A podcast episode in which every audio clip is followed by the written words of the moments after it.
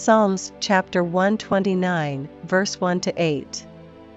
Many a time have they afflicted me from my youth, may Israel now say. Many a time have they afflicted me from my youth, yet they have not prevailed against me.